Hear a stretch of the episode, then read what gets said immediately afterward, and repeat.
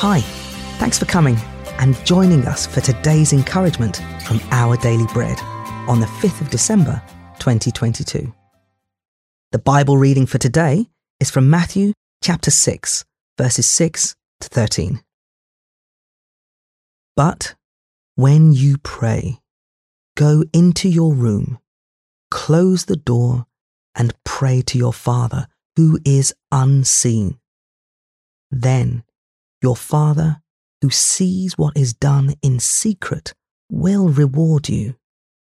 And when you pray, do not keep on babbling like pagans, for they think they will be heard because of their many words. Do not be like them, for your Father knows what you need before you ask Him. This, then, is how you should pray. Our Father in heaven, hallowed be your name.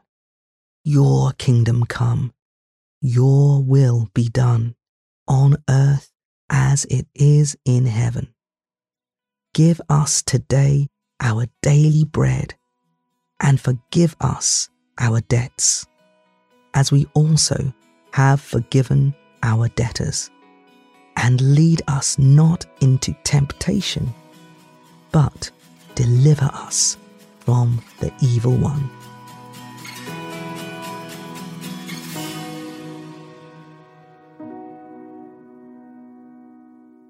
Today's article, titled Daily Dependence, was written by Glenn Packiam. One morning, our younger kids decided to get up early and fix breakfast for themselves. Tired from a grueling week, my wife and I were trying to sleep until at least 7 a.m. on that Saturday morning. Suddenly, I heard a loud crash.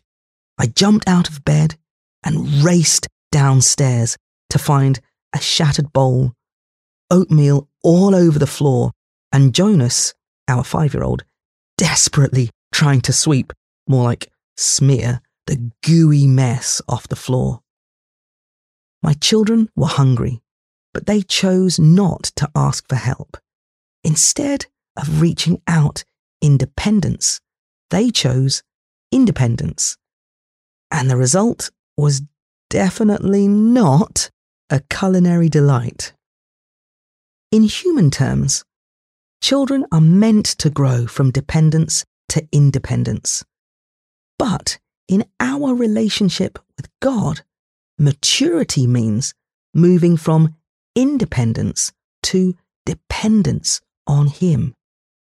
Prayer is where we practice such dependent ways when Jesus taught his disciples, and all of us who have come to believe in him, to pray, Give us today our daily bread. He was teaching a prayer of dependence. Bread is a metaphor for sustenance, deliverance, and guidance. We're dependent on God for all that and more. There are no self made believers in Jesus and we'll never graduate from His grace.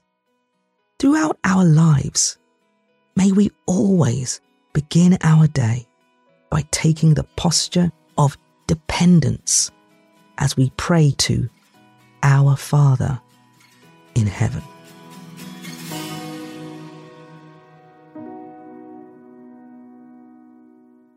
Let's pray. Dear Jesus, you are my creator and sustainer. Please help me to trust in you. Amen. Thanks for listening today. My name is Adiyinka, and today's encouragement was provided by Our Daily Bread Ministries.